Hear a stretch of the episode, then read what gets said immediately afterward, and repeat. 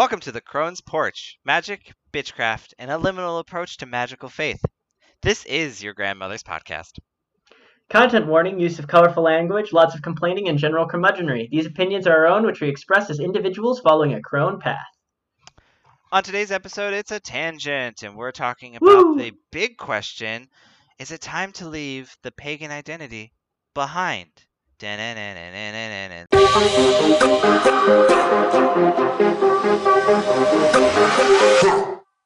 Ian. Hello, Collin. How's it going? I mean, besides the... Well, New York's actually doing pretty decent, but besides the existential fear of the start of the school year, I'm actually doing pretty good. How are you?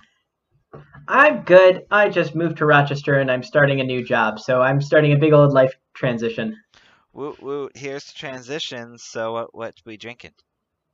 Well, I am trying a new cider. It's a Breton cider called Kelt. I haven't tasted it yet, but it looks good. What are you drinking? I am continuing on the 1911 train because it's all that was in my fridge still.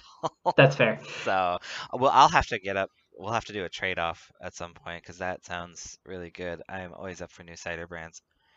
But they also, the place I got it also carries like multiple Magners flavors and a couple other, like they have a huge row of ciders. Didn't even know Magners had multiple flavors, so that's exciting. They have pear and berry.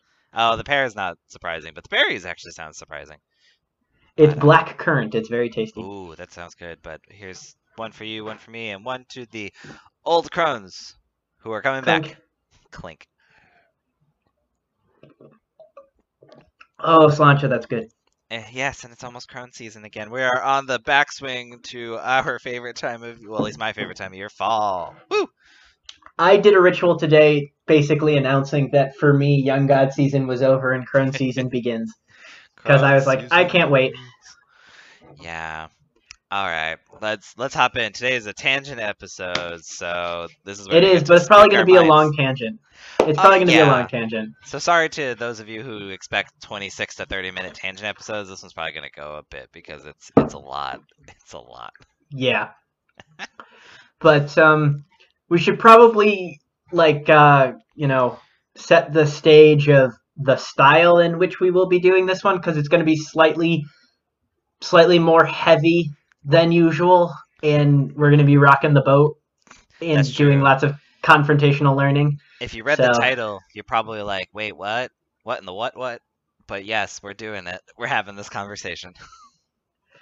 So yeah, I mean, like our general approach as human beings is we kind of like to have personal confrontation, not in like an antagonistic way, but rather like someone confronts you with a thing and then you learn together, and that's what we're doing. So it can seem very intimidating if you haven't experienced it before, but it's actually a really helpful approach because we're not here to make fun of you or shame you. What we're trying to do is rather show you new ideas and the problems with other ideas, and then we all do the work together. Yeah, and this is an internal conversation that we've been having for a long time, so a lot of this is our own personal, inherently messy, build it as we go philosophies. So there are works in progress.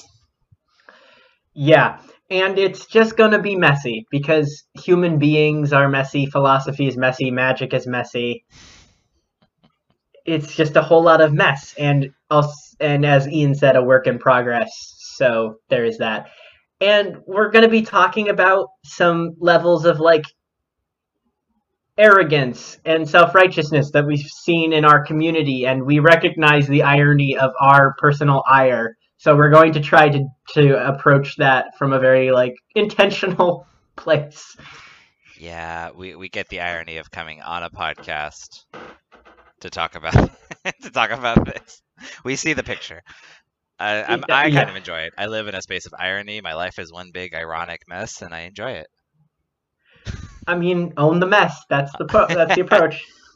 All right, but we got to just dive in. So probably the title, which we will inevitably write in the future, but I'm going to guess it's something close to what I'm about to say. But Collin, big question of the day. Is it time for us to leave the pagan identity behind for some type of future? I would say yes, and you know, that for many viewers, I'm sure, have that sort of rising fear in their chest that I had when I first started thinking about it. And we're not talking about leaving your magical faith or practices behind, but rather the term pagan and all the baggage that comes with it. Yeah, so let's start at the beginning, Collin. The origins of pagan. Yeah, so the word pagan is a Latin-derived word. In classical Latin and Old Latin, it's paganus, which originally kind of meant like county. And then it became a byword for, like, a member of a localized community, like a civilian. And then in the Christianization of Rome, the Latin paganus, which became pagan in English, referred to any non-Christian and was kind of a slur way of saying uncivilized, more or less. So pagan in and of itself, its origin is in localized community and then being appropriated to be used to mean anyone that isn't Christian. And that's not just polytheists, but also Muslims, Jewish people, atheists, Buddhists, etc. Yeah, so even in the beginning, the origin of this word that we've been using to talk about our community is in and of itself not descriptive of our community, which kind of leads into, like, we've been having this conversation, I mean, lately, it seems like almost every day. But before that, we've had this, you know, here and there for, like, the last year or so. And it, for me, it really boils down to I've been having a lot of problematic feelings around pagan and paganism and what it means to be pagan and what it means to be a part of the pagan community. And I think that it's culminating in, is it really time for us as a community to let that go, let paganism go, and find either a new identity or redefine pagan? That might be also a pathway, but I think we're at a crossroads in time, at least for us. We're at a crossroads. Yeah, especially when you think about how actually old the pagan identity is, and you start raising questions of, is it already become kind of outdated? I mean, both the word itself is quite old, but I mean, like, the identity that we generally describe as pagan in the United States is actually quite old, and I'd say it's probably out of date with how the community actually is now or is developing into. Yeah, and I feel like in a lot of ways, the use of pagan identity, or at least the paganism moniker, is, like, in that crossroads, it's stunting potential growth. And I think a lot of that is wrapped up in what it means to be pagan. So you have the typical pagan, like, I know we've done a video podcast, so this kind of becomes a moot point, but if this is the first time you're listening to us, I can already imagine that you're assuming that we're two white identified folks talking about magic, which is true, but that says something about the pagan identity, that it's a white assumed majority, which in a lot of ways it is. And it isn't. It's like, it's the word pagan is just so complicated now, and the community, I think at large, hasn't done a lot of work around interrogating that, deciding what ways it can either develop out of that kind of complication, or even developing new identities to leave the complicated, problematic one behind. Yeah, I would agree. And I guess that kind of starts us off into, we should probably share our personal feelings, like what brought us to this sort of realization or question in our lives as to why we have such, you know, such an issue with the problematic aspects. I mean, for me, it's been a lot. I've been developing a more institutional anti-racist practice within myself, and being one who identifies in more Eastern European, so heathenry, Norse, but also in Slavic faith, I've had to confront a lot of fucked up groups, you know, using identity markers, using faith symbols, and then trying to see What could be reclaimed? Is it possible? And develop. So, and it's been disheartening. And I think that's really been connected to as this broader concept that a lot of folks that I've known or just have seen on the internet, paganism usually somehow means, or people assume it to mean, some sort of traditional and ethnic specific identity, that to be heathen means you are of a specific ethnic identity and that you have specific cultural traditions that are connected to a past that is long past. And I don't feel comfortable with that. I'm very much not a reconstructionist. I will say that. That is my bias. I do not like reconstruction frameworks. I feel like they are disillusioned about the past and this idea that they can recapture what was. But that has been tumultuous in my life. Like, what could I do to save faiths? And I've come to this point of leaving it behind, saying it's gone so far. Nazis, specifically with heathenry, Nazis have invaded it so deep that it might be time to let that identity go and build anew. Let the burning building burn. I would say for me, to build on what you just said, was the idea of for me it's more along the lines of fetishizing and being mired in tradition rather than pulling from tradition. Mm-hmm. Tradition is important, but only in that it gives us something to to pull from and to bring forward with us, rather than obsessively trying to be accurate to it, because it's a constant dialogue. Traditions change considerably over time, and that's just how culture works. Mm-hmm. So we shouldn't be afraid to innovate and pull from tradition, but allow ourselves to create something new from it. Mm-hmm. It's like ancestors. So everybody or almost everybody has an ancestor that was really important to you or that you pull from really heavily. But that doesn't mean that everything they were and did was not problematic. Mm. There are things that you take from your experiences and your admiration for that person, and there are things you leave behind, and that's how tradition should be treated in my mind. Yeah.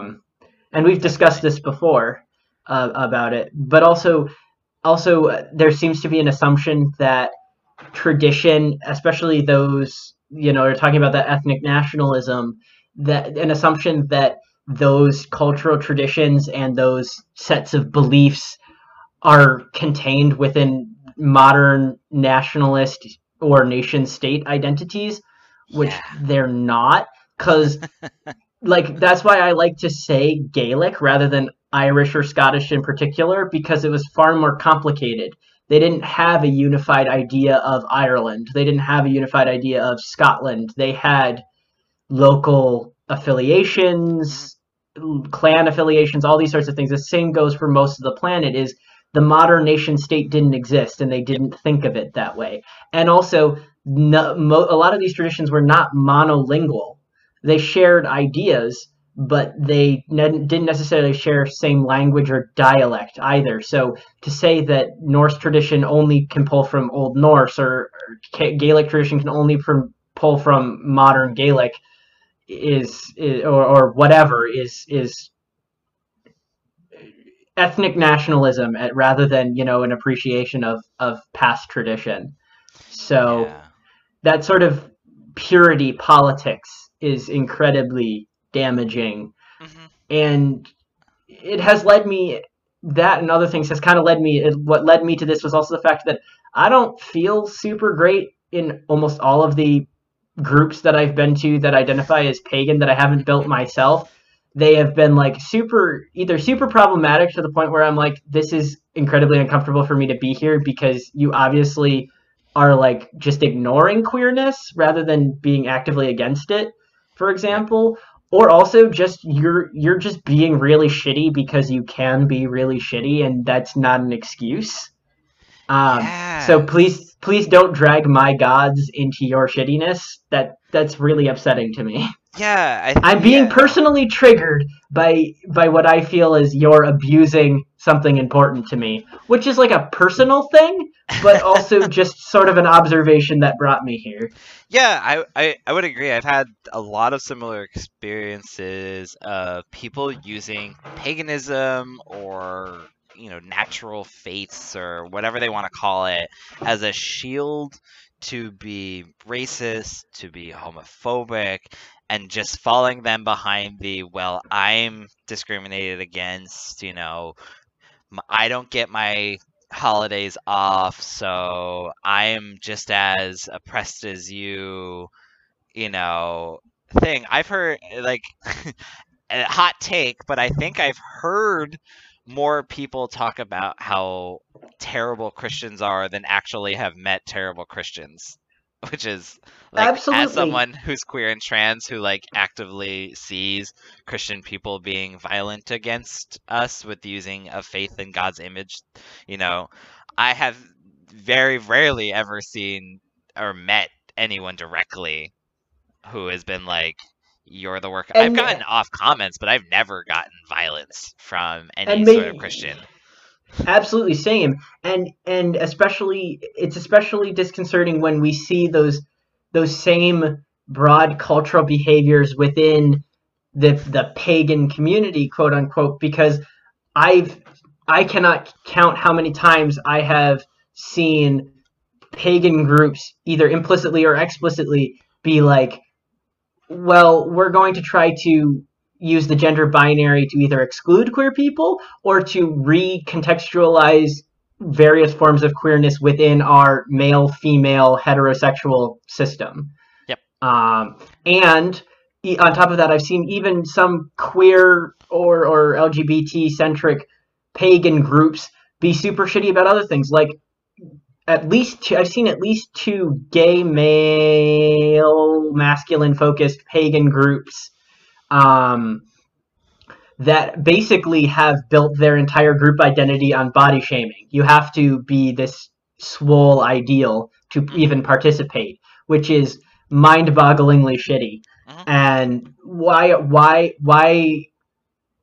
I guess part of it, like what we talked about that false dichotomy and antagonism, defining itself against Christianity, but then and being antagonistic, and then not examining the shitty behaviors that have been inherited from, and not recognizing the positive behaviors that have been inherited from those cultural viewpoints. Mm-hmm. Yeah, and from my experience, and not talking about it. Yeah, pagan communities are so quick to, even within our own space.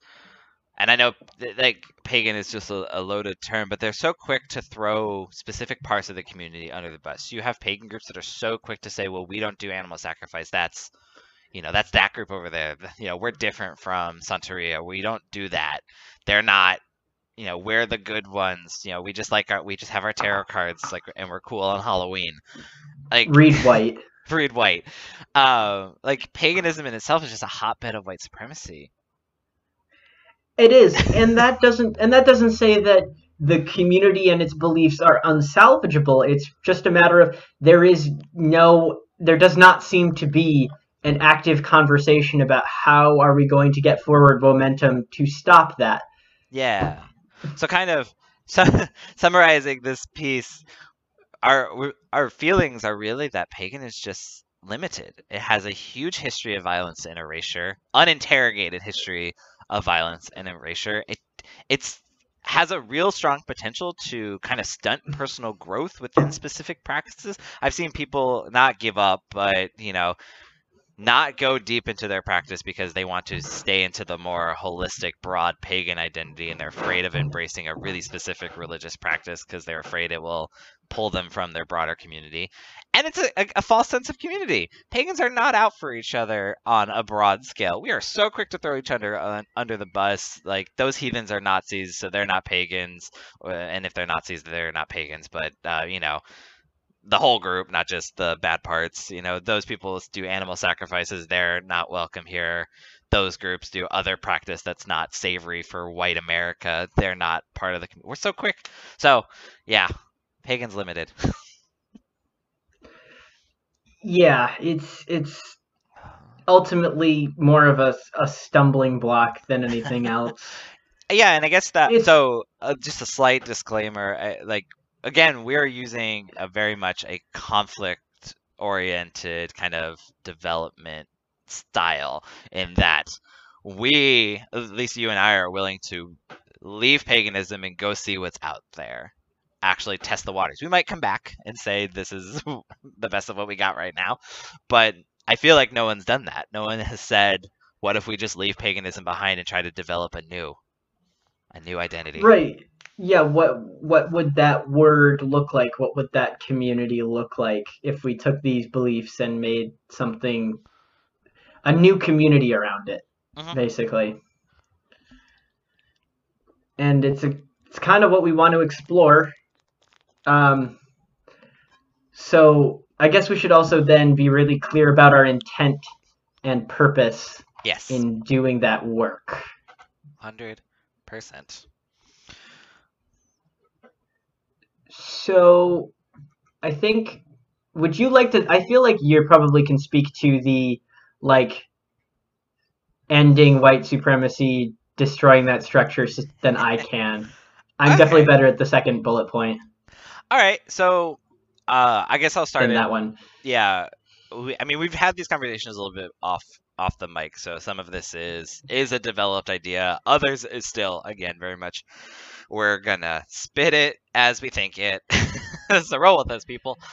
Yeah. Our main purpose really is to take paganism and try to actualize what people think it means. So people always, there's this. Well, besides the assumed whiteness, paganism feels like, especially when you're in the community, that it's an assumed expansive identity, that it is inclusive of anybody that practices, and we always mess up with this, but anyone who practices X kind of faith, whether that is a nature-based faith, a pre-Abrahamic faith, a culturally driven faith, something like that.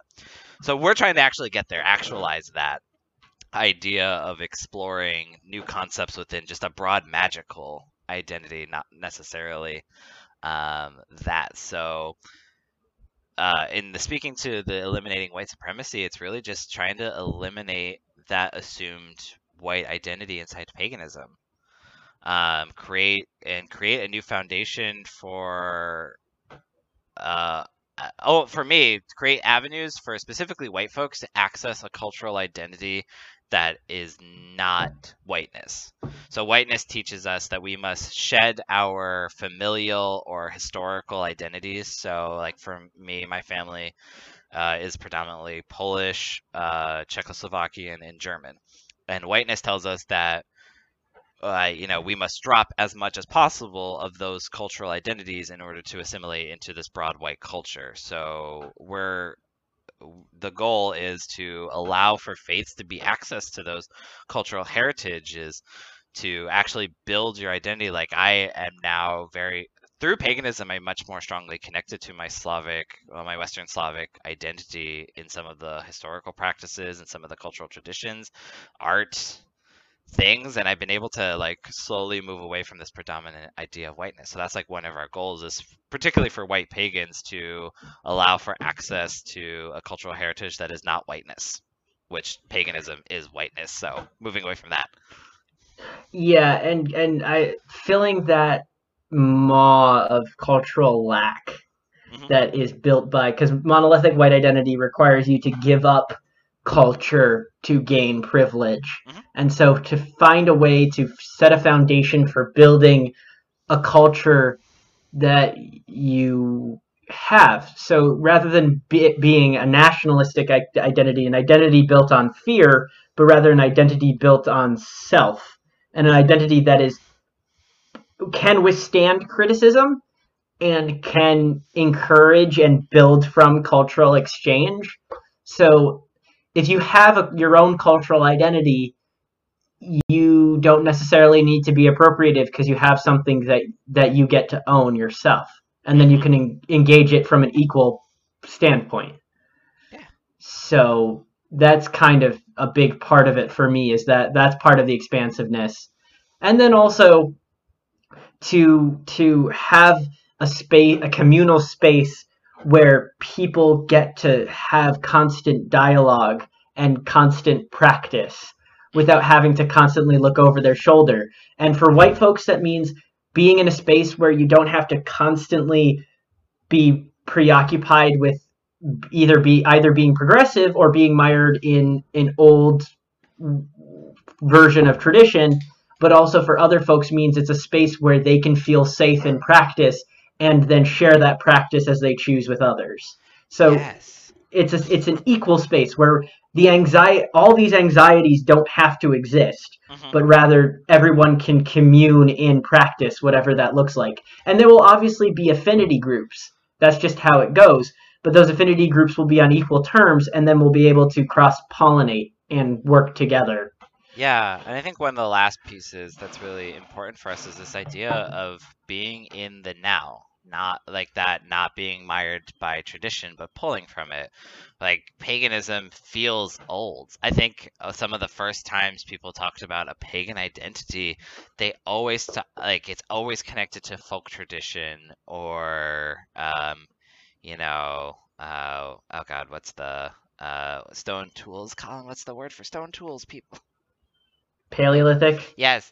Neolithic? Like, yeah, but connected to those time periods, trying to reclaim, and we're trying to say that that's good. It's good to have those traditional perspectives, but that you live in 2020. It's time for pagan identity to be a part of the 2020 conversation. What is paganism in 2020?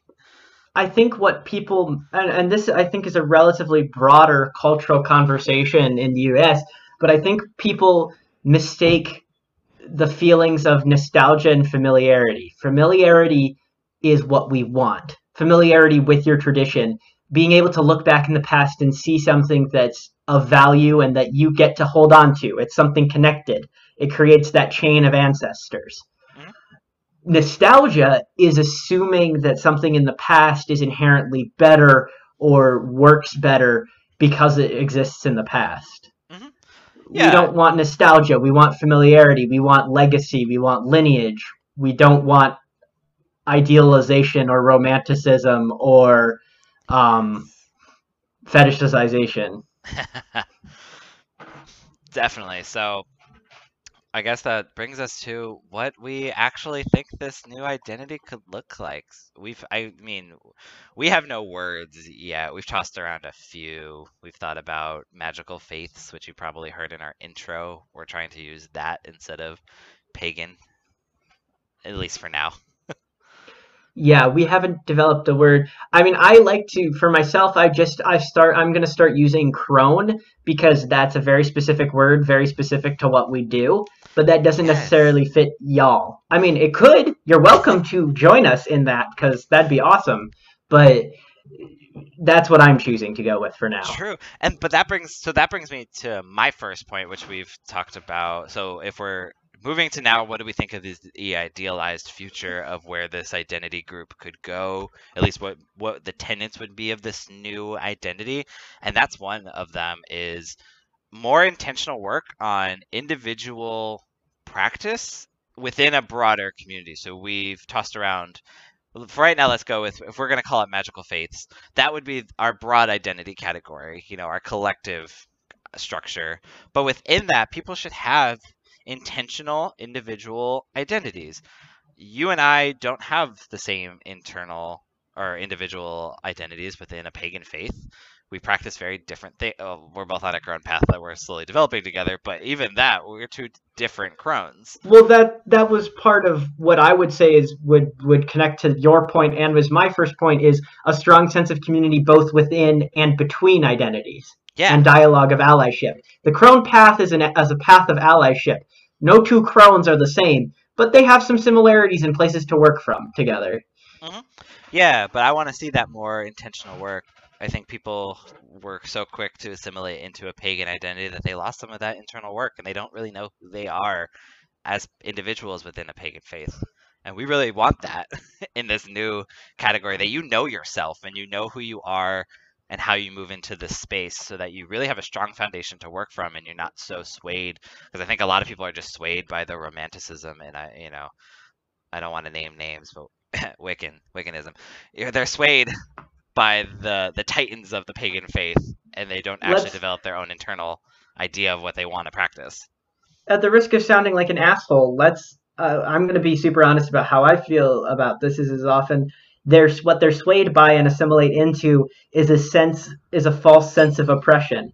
Because, okay, unless if you are, and this is talking mostly to white paganism, because unfortunately paganism is a predominantly white group generally, is that if you are a white pagan, then you can be personally discriminated against. Ian and I have had conversations about how we've been discriminated against as people more for being pagan than for being queer. But on a systemic level, you're really not oppressed. And the past oppressions of people who were not Christian, not necessarily yours to claim, like Salem witch trials as an example. Most of them identified, if not all of them, identified as Christians. Even if they identified as some form of witch, they still saw themselves as Protestant Christians. These sorts of things, like trying to claim past oppression and also trying to claim oppression, systemic oppression that isn't happening, is damaging to systemic oppression that is happening, and the people who are trying to fight that and live through that, you're not doing them any favors. 100%. So what's another main point of our idealized future that you want? I would say embracing dialogue as a default rather than assumption of practice or tradition. So meeting someone new would rather be, instead of asking or instead of assuming that because they are wearing a Mjolnir pendant that they are a heathen of some kind, rather being like, this is a space where we get to share traditions or ideas with each other. Yes, definitely. I mean, I talk about this in just broad life. We need to do more work around leaving space for self-narration, because even two heathens, my heathen is not the same as your heathen. I mean, you're not a heathen, but two heathens do not practice heathenry in the same way, and we should allow for individual takes on specific practices. 100%. So yeah, what would be another point on your list of things to work towards? I think one thing that I think of, and it's a modern conversation, but I think centering anti-hierarchical, anti-capitalist, anti-racist, anti-homophobia, anti-transphobia, anti-oppression politics. I think that's mainly a modern conversation, but centering not making profit from our faith, not focusing on productivity in our faith, not focusing on stratifying power, trying to, like you said, make as best as we can, make all things equal. Everyone is valid in their practice. Everyone is valid in their beliefs. I mean, as long as they maintain some sense of human rights, and but besides that, everyone is valid and equal in their beliefs. I think is really important.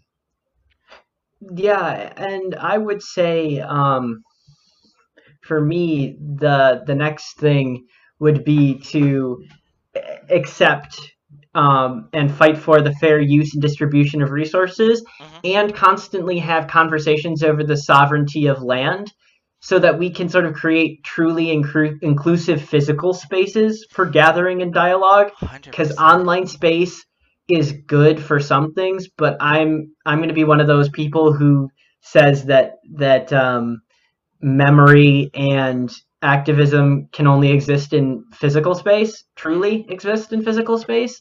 Yeah. So that we need those physical spaces that are open to everyone, and also to recognize how our use of the land impacts who is land, because magic is a lot of sovereignty, which we're going to discuss in one of our future podcasts. And as Americans, we live on land that we may not get to just claim sovereignty by default. So what are our conversations with people whose ancestors were sovereigns of the land before it was forcibly taken, and how do we navigate that relationship? So, and that leads to I've had this thought, I guess, that I find it very difficult, and I think I've said this in past episodes, I find it very difficult to commune with land. It's something I've always wanted to have in my practice, but I always hit the roadblock of this isn't my land, and, you know, for a variety of reasons, ancestors gave up their land and moved to the stolen land, so I don't even have land to go back to. So what does it look like to commune with land that isn't yours? And that's something that we could develop, and that would be developed with, and again, we talked about becoming, you know, having cross relationships with other faiths, both within and without, I guess, this magical kind of sector of faiths, because that very easily, you know, I don't know if I can solve that within my lifetime, but I could envision a future where people who practice, I'll just go with, you know, who are a heathen in America for whatever reason, whether immigrant or because their family is a part of a colonizing history. I could envision a future where communal practice and coming together, we actually develop a way to commune with this land as though we lived on it, because we've actually been able to rectify harm. You know, I don't think that's outside the realm of possibility. Mm-hmm. And this is conversations that should be had. And also, just another ideal is outside of the scope of shame and guilt.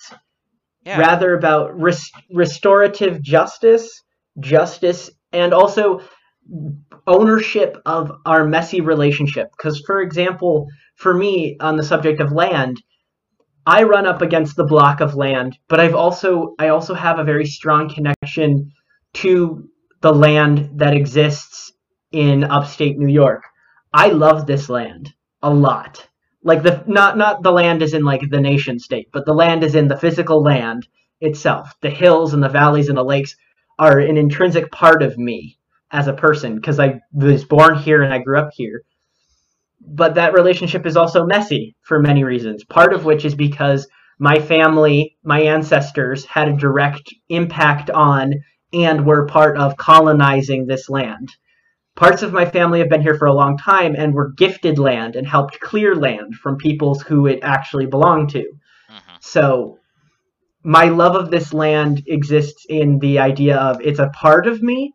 It exists in the idea of there is some part in justice towards it that I have to participate in, and also in that it reminds me of land I'm connected to elsewhere. So my family is Scottish, I've been there, and I have one of the goddesses I work with most closely is the land of Scotland in and of herself, and so this land is a lot like that land, and so I have that proxy relationship too through her.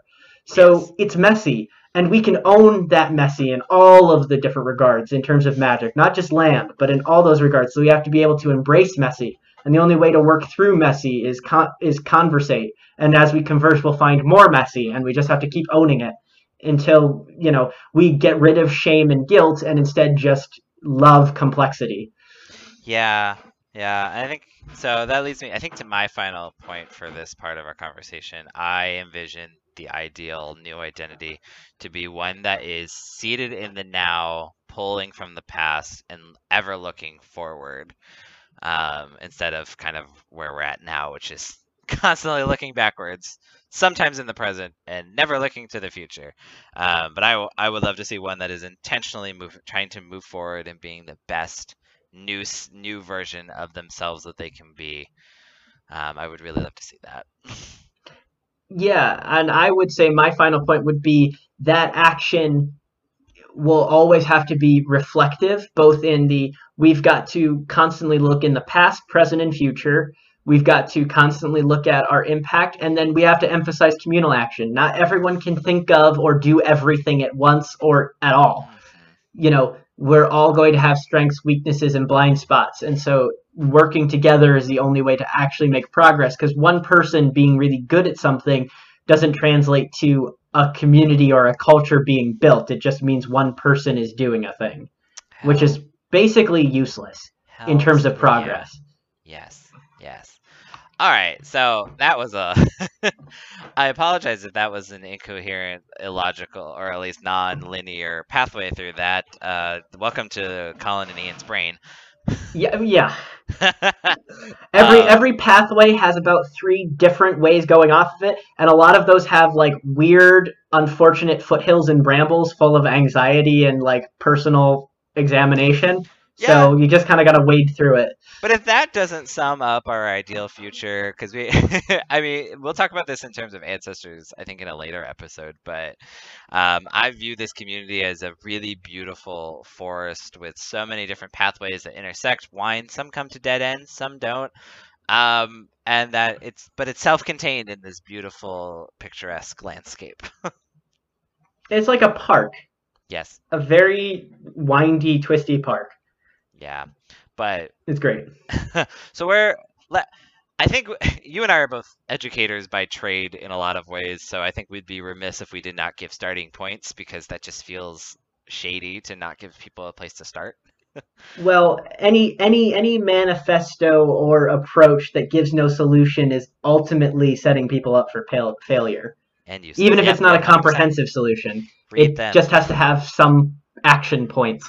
Yes. So I would say my first point would be to focus your development within and then let it work without. So developing a consistent personal practice, not meaning every single day, but rather meaning develop what works for you and interrogate what that means for you and its impact on others.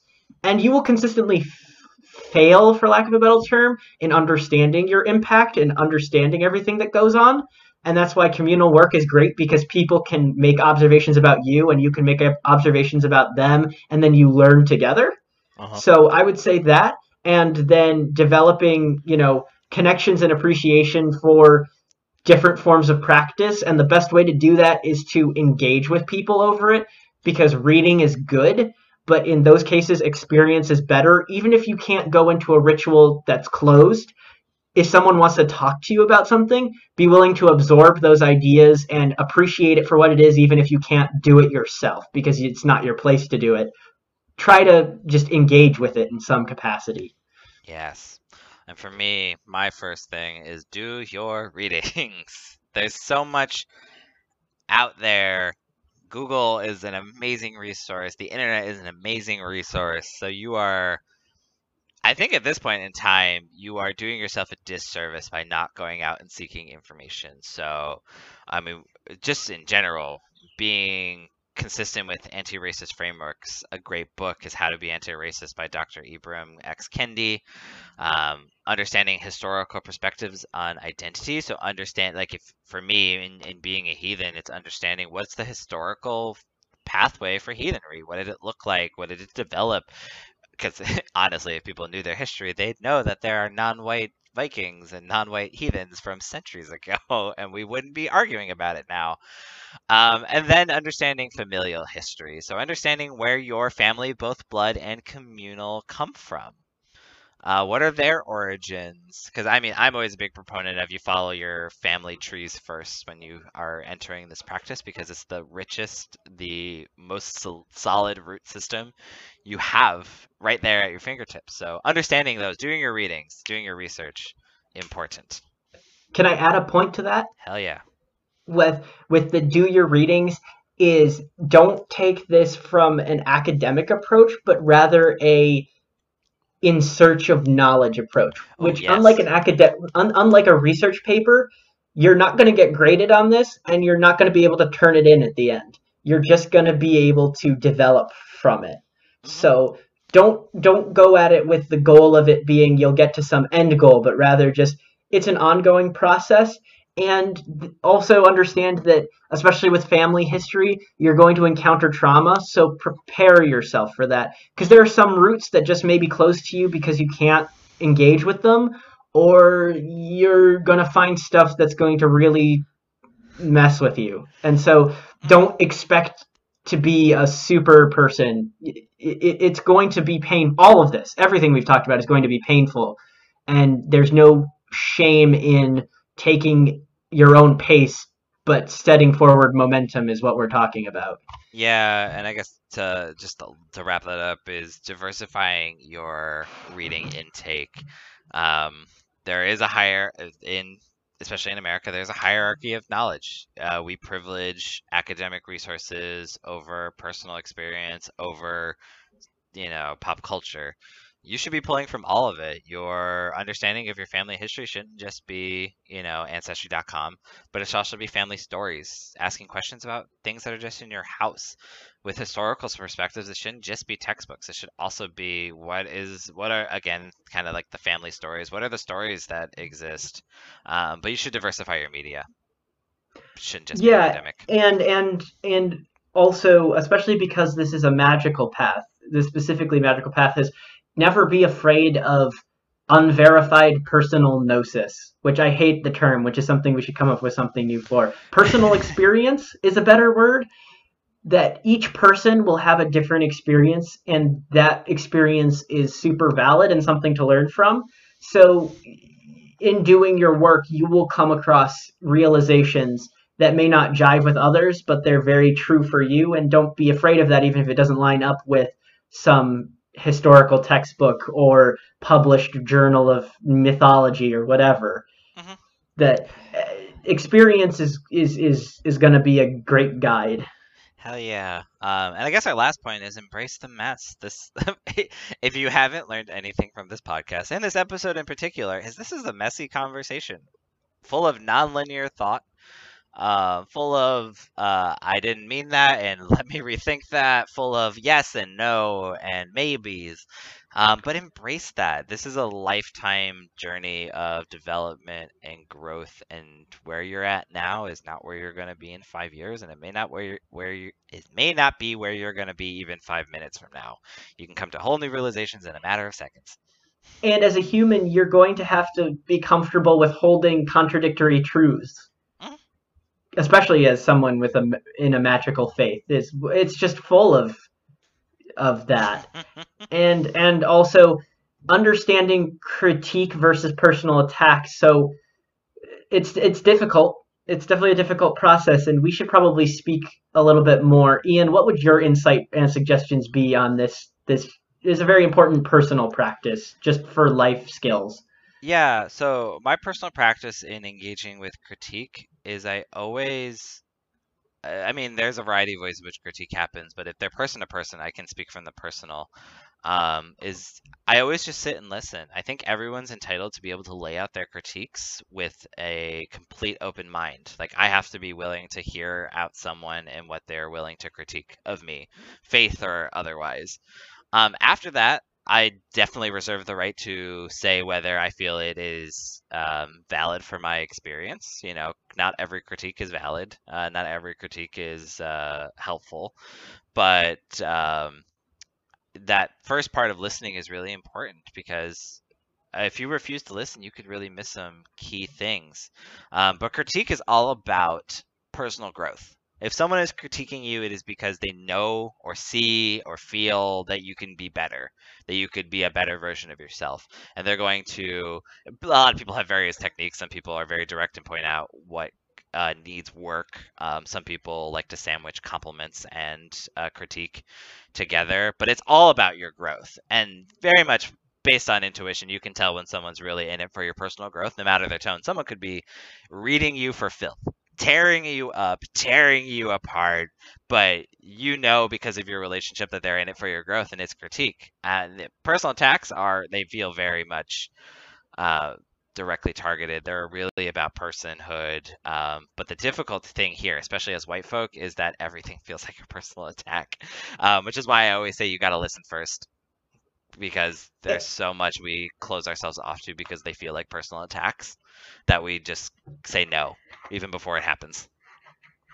And also, the difference really comes in terms of is tone is or is not important depending on who you're dealing with personally, but a critique always is an investment by someone else. So they're going to want to engage with you over it, versus a personal attack is going to end because they completed the goal. Yep. A critique offers a solution and wants work towards the solution. A personal attack is just closure, and it leaves damage. Mm-hmm. So a critique finds some path to follow. And that's a good way to tell. Because if someone's basically offering you their help in whatever way, and they'll probably want to continue to offer help, then it's something you can disengage with a little bit in terms of like, is this about me? But more rather about what can we do? Mm, yeah, and I think that's another important thing is critiques can feel personal, but they aren't. Again, you know, that just might be the way the person critiques. They're very upfront, direct about it, but they're not personal attacks. And I think the one other thing is that the growth sometimes isn't obvious. I think, especially for white folk, the growth can sometimes, it can feel like someone is telling you everything you did wrong without offering you a room for growth, but kind of in the messiness of whiteness and the messiness of identity, just the pointing out like where you're fucking up, for lack of a better term, is an opportunity for growth. It doesn't feel like it because it's not saying, here's how you can be better, but pointing out your flaws, pointing out the pit holes is an opportunity to be better. And so sometimes you have to be willing to not have the fun end of the conversation, here's how you can be better moment, because that might just not be a part of the conversation at that time, but it's still an opportunity for growth. It's a little nuanced. Yeah, and then also a willingness to feel grief, and this is kind of one of the things that you really wanted to put out there, so I'm going to let you handle that one.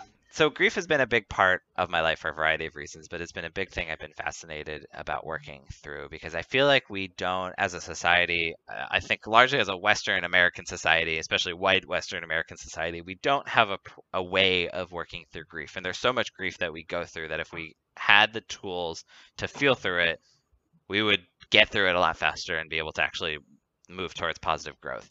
So I think a lot of the feelings of grief, especially in this kind of what we're talking about in terms of faith, is, especially for white practitioners, is a loss of practice. I know so many people that, I don't know personally, but I've seen people experience, or for lack of a better experience, grief around losing practices. Like, if you've gone through your whole life thinking about, you know, practicing like smudging as a practice because it's, you know, what you read it on the internet and what you saw in books, and you've been doing it for like the time you were 15 to, you know, the time you were like 22, like getting into college, and all of a sudden you come across that's fucked up and appropriation, and now you are like, oh man, this kind of key thing that I did in my life is no longer a part of my life because I have to let it go.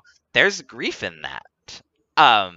Like, as an individual, there's a grieving process. You have to let go of something and feel through losing it. That process should be slow, should be like relatively quick because it was never yours to begin with, but there's still a grief process to that. And that connects to loss of community. I felt it, you know, coming into quote unquote pagan spaces and being confronted with transphobia, queerphobia, straight up racism, and being like, man, I gotta leave this, and oh man, now I don't have a community. I need to feel through that grief. And then also loss of expertise.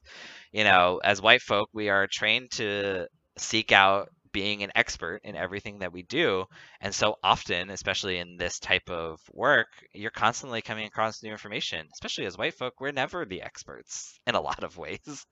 There's always something to learn. It's hard to be an expert. I don't really think you could be an expert in faith. I mean, that's a whole other tangent about masters of divinations and collegiate practices for faith practitioners and being experts in faith, but there's a grieving process for that too. And I think as a community, if we are trying to achieve this ideal of communal, anti-racist, anti-capitalist kind of idealistic future, we have to let go of the old one.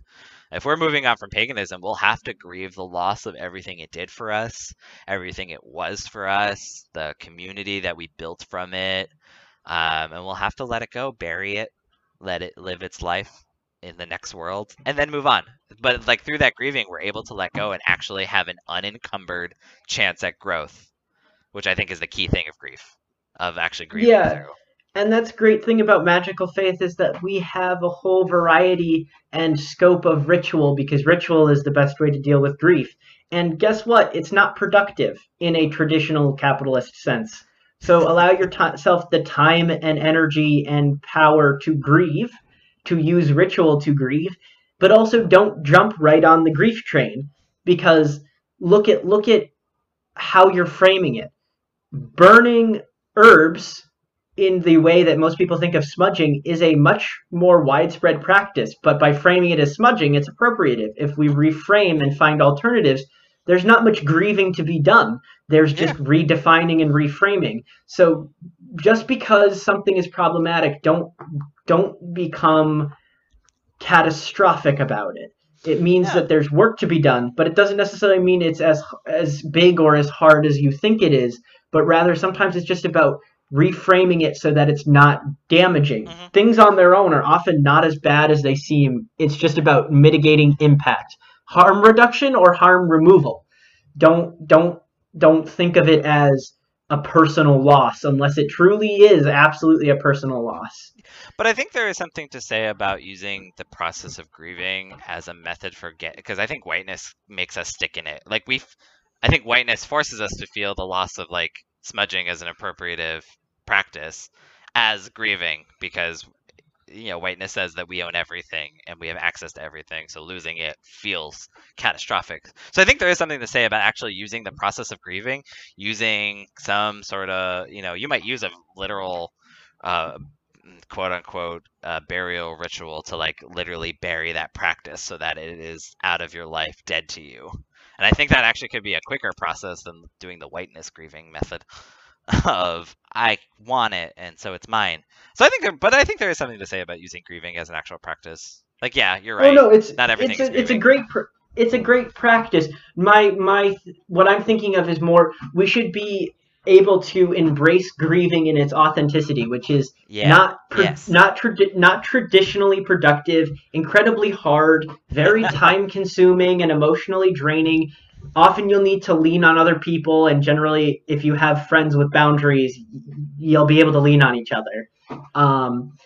And also to see grieving as a way to find closure and then fill that gap rather than seeing it as a gaping loss. It's difficult when your identity is built to be on loss and scarcity.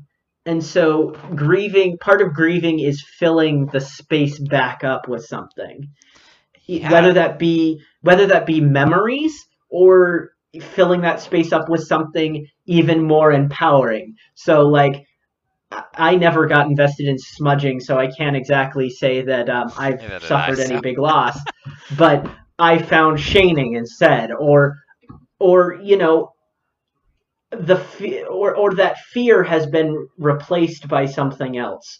Like I was super scared of taking a big leap into an unknown set of practices. Today I took that big leap and I feel even stronger than before because all these things I thought have been validated.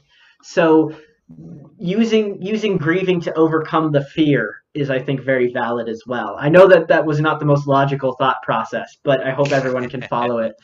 Yeah, but in kind of filling that gaping hole, I think one of the best ways to fill grieving is really hard as a solo act. So kind of in connection with that, develop a community. Don't and you can speak more to this, but don't develop a community, but that doesn't embed your personal value into it. Develop people that are there for you simply because you are you, and when you go through a grief, they're able to easily pull you out of it and move you forward.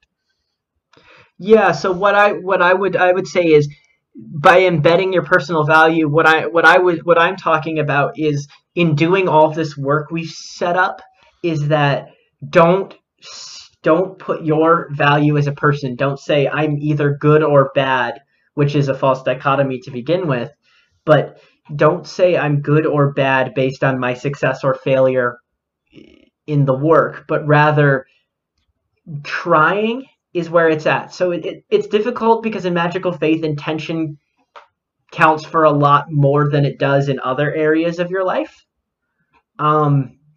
But your impact is important, and just being able to own your impact and move forward from it is what's important. If you fail, there'll still be people who like you and love you and care about you. You finding that community is so important, because then you can do the work together without feeling like any failure will leave you alone. It won't. your ability to continue onward is what we're really trying to impress on you. Because Ian and I, as people, we talk. you only get to see us talk a good game on our podcast. As individuals, we constantly have issues in our own lives with these sorts of things, but we want to keep momentum going, and that's why we started this podcast to begin with, because we wanted a path that suited us and that kept that built that momentum for us. So yeah. Don't see yourself as only worthwhile if you're doing a quote unquote good job. See yourself as worthwhile because you're human, and that your effort to make yourself a less harmfully impactful person and a more empowering to yourself and others person is good work to do. 100%.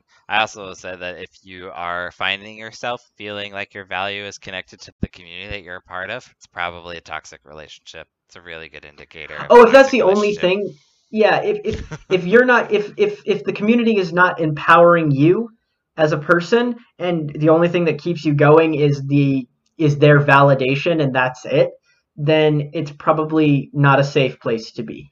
Yeah. And that's why you can reach out to other people. Like us. Like us, yeah. We're building this community on purpose. And if we're being if we are being toxic, then you should tell us so that we can make it better. I mean, we should all be accountable. Exactly. Ian and I included. Oh well, yes. Which is yeah. And I mean, that brings us to, like, you said it, we've developed this path as a way to sort of contextualize a lot of these feelings. I think looking back on a lot of the conversations we've had about developing a Crone path, they kind of really were a lot about this, not specifically, but this was one definitely, like, leaving a pagan identity behind was a part of the idea of building a Crone path, because we felt so kind of betrayed or let down, or a variety of emotions by pagan communities at large, that we said, "F it, we'll make our own." Yeah, so that was really the case, and that kind of ties it to our Crone path. Is just the trying, the intuition we're talking about, but also living a life of death in a certain way, like transformational living and dying, those cycles that exist in each of us. Ian, would you like to speak to that really specifically? Yeah, I think one of the beauties I have found in embracing a Crone path is the fallacy of the end, that nothing is an end. I think so much of my fear of letting go of pagan faith as an identity was in that it will be the end of my pagan practice, but that just wasn't true. It was actually just shaking off a lot of change that was holding, and still is, because we haven't done all of the work, but that is holding me back from fully embracing the path or paths that I'm meant to walk. Like, I feel like we limit ourselves to being just a pagan or just a heathen. And part of the Crone path is there's the fallacy of the end. When you hit one end, it just means a new beginning. Yeah, that process of, like, Ian touched on it earlier about how you're not the same as you will be tomorrow or next week or next year or even in the next 5 minutes. Those constant cycles of reflection and redefinition are life and death within yourself.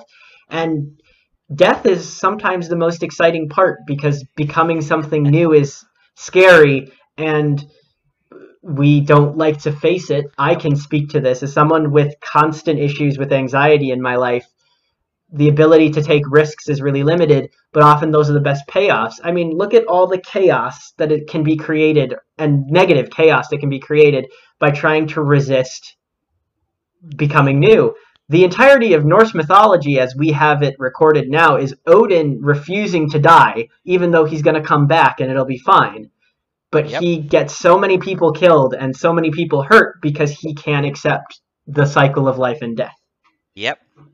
Yeah, and I think one of the other big things I love about kind of developing this Crone path, I mean, this is, I think, up our alley in terms of personality, but living a life of dissent. pushing boundaries in order to find new growth and a new way forward, always asking who isn't present, who cannot be present, or who is present but always under the constant threat of violence. I feel like I've so often, not necessarily vocally, but I've always been a person in space who's just like, I don't know if I agree with that, or maybe not, or is there a better way to do that? Are we missing someone? I feel like I've always been that type of person, just in general, and A Crone Path kind of, I think, wrapped that up into a faith practice, which is so fulfilling. Like, just this conversation, we're asking people to burn a centuries, if not millennia-old identity for the prospect of maybe a new one. We don't know. This could all not pan out and we could be left with nothing. That's fine. But if we, how do we know? But it wouldn't actually be nothing. It wouldn't be nothing. But how do we know if we didn't try? And living in that space of constantly pushing to the very edges of what we could possibly think to happen or to imagine existing is scary, but really fun. Yeah. Chaotic. And I mean, It's the crone life is crone time, which is a nonlinear, and doesn't necessarily make the most sense and is a lifelong thing, but also is about having no time for bullshit. So if something you call something out, unless it puts you in actual physical danger, try to challenge yourself to call shit out, and that's a difficult process. I know I struggle to hold myself accountable to that one, but that's crone life. Is just, just not having time for the bullshit. And I will say that calling shit out sometimes is literally walking out. There is a statement to be made by pulling yourself out and saying, I will not give my time, resources, and energy to this space. You're not worthy of my time. So that is something you can do. Leave. They will miss you. And when they ask you why you left, you can then tell them how fucking ridiculous they are.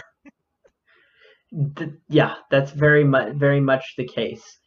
And also, this is an opportunity for you to develop whatever you want to be. I mean, if you're someone who has really felt like Magical Face speaks to you, but you haven't found a group that works for you, you don't have to try to fit in with all those online forums or organized groups, because you can create your own community or you can join with ours.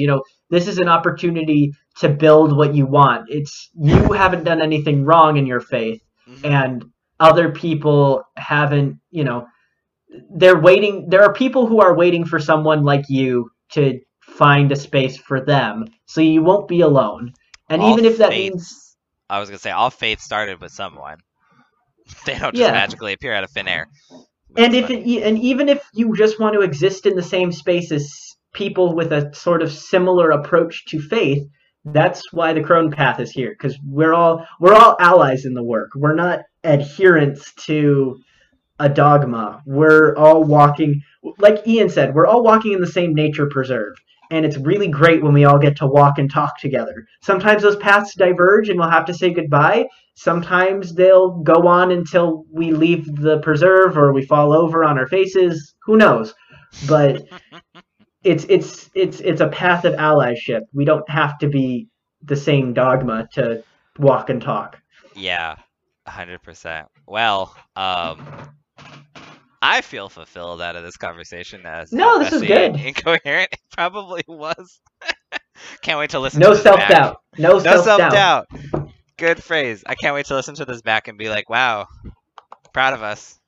It's so good. No, I'm very proud of us. And y'all should be proud of yourself for listening to the end. Good for you.